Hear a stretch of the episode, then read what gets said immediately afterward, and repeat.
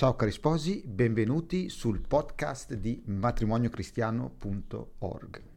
Oggi, mercoledì 24 gennaio 2024, cosa trovate sul blog matrimoniocristiano.org? Che articolo c'è? Un articolo scritto da me che si intitola Tradire mia moglie? No grazie. Questo è un articolo un po' provocatorio, così tanto per favorire una riflessione personale o magari anche un confronto attraverso le vostre risposte o i vostri commenti sui vari social e sotto questo podcast. Ne stavo giusto parlando alcuni giorni fa con mia moglie. Alcuni si sorprendono della libertà con cui affrontiamo certi argomenti, ma la trasparenza, sempre con carità e rispetto, resta la base di una relazione matrimoniale sana. Serve a disinnescare tante insidie perché si affrontano insieme. Lei ha otto anni più di me ed ora ha superato la cinquantina da un pezzo. Si ritrova un marito che no, non ha ancora 50 anni. Lei ha un po' di timore per questo, se ne sentono tante. Un marito di 49 anni eh, potrebbe tranquillamente trovare una donna con 20 anni meno di lei. Ma io mi sento di rassicurarla, non perché io sia particolarmente virtuoso, ci provo ma non mi reputo sicuramente forte e infallibile. Io posso serenamente affermare che sono più sicuro adesso che non tradirò mia moglie rispetto ai primi anni di matrimonio e vi darò anche alcune motivazioni che per me sono chiare ed evidenti. La relazione salda. È fondamentale quello che si è costruito nel tempo. In questi 21 anni ho costruito con Luisa una relazione per me meravigliosa è irraggiungibile con qualsiasi altra donna.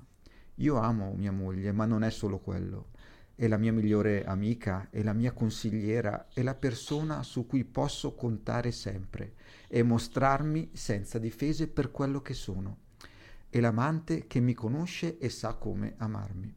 Questo la rende unica.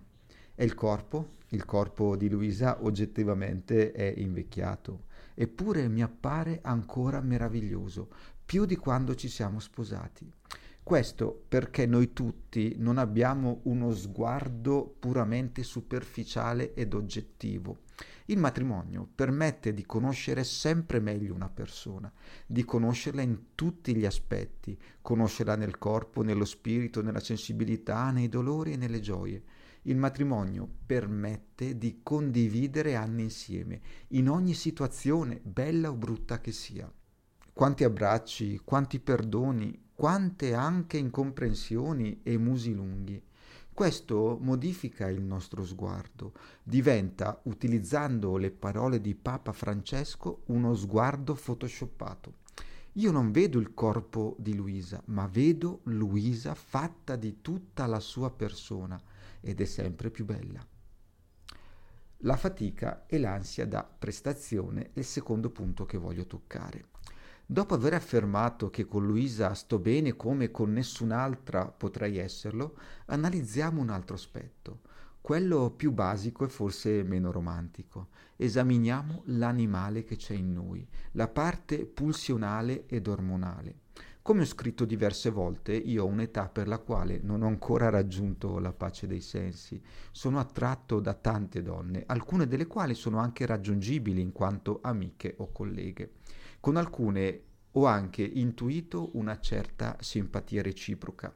Ma allora perché non è mai successo nulla? Oltre che per il motivo espresso prima che fa di Luisa la più bella per me, c'è anche un aspetto forse meno nobile e più egoistico. Con un'altra donna dovrei far fatica, dovrei ricominciare da capo e non potrei certo mostrarmi liberamente in tutte le mie fragilità Tenete a mente che l'ansia da prestazione è presente soprattutto dove non c'è amore, dove non c'è un amore solido e costruito nel tempo, dove non c'è la sicurezza di essere amati gratuitamente. Due amanti non si amano gratuitamente, ma cercano entrambi qualcosa nell'altro. Arriviamo quindi al rapporto fisico, che è una sintesi rappresentativa di quello che è il rapporto affettivo a tutto tondo.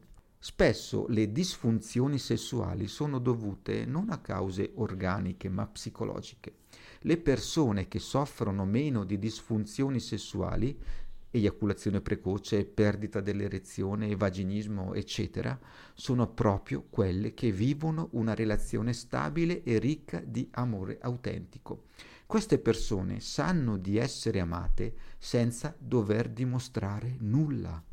Queste persone sanno di non dover dimostrare nulla e durante il rapporto pensano solo a donarsi l'uno all'altra e non alla performance. Sanno che non saranno giudicate per come fanno l'amore, ma saranno accolte sempre e comunque perché sono amate. Che bello imparare ad abbandonarsi nella fiducia e nell'amore l'uno all'altra. Ciò vale per l'incontro intimo, ma vale anche per tutta la relazione in ogni momento della nostra vita. Non è quello che promettiamo il giorno del matrimonio? Capite perché l'intimità nel matrimonio è più bella?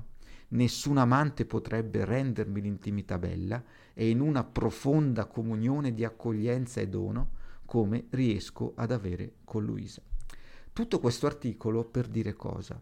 Se avete la tentazione di cercare altrove quello che non trovate nella coppia, abbiate il coraggio e la libertà di parlarne con l'altro. Alla fine dipende da cosa cercate io non cerco del sesso e basta, ma di vivere in pienezza il fine di quel gesto tanto coinvolgente. La comunione in anima e corpo. Esperienza che posso vivere solo con mia moglie.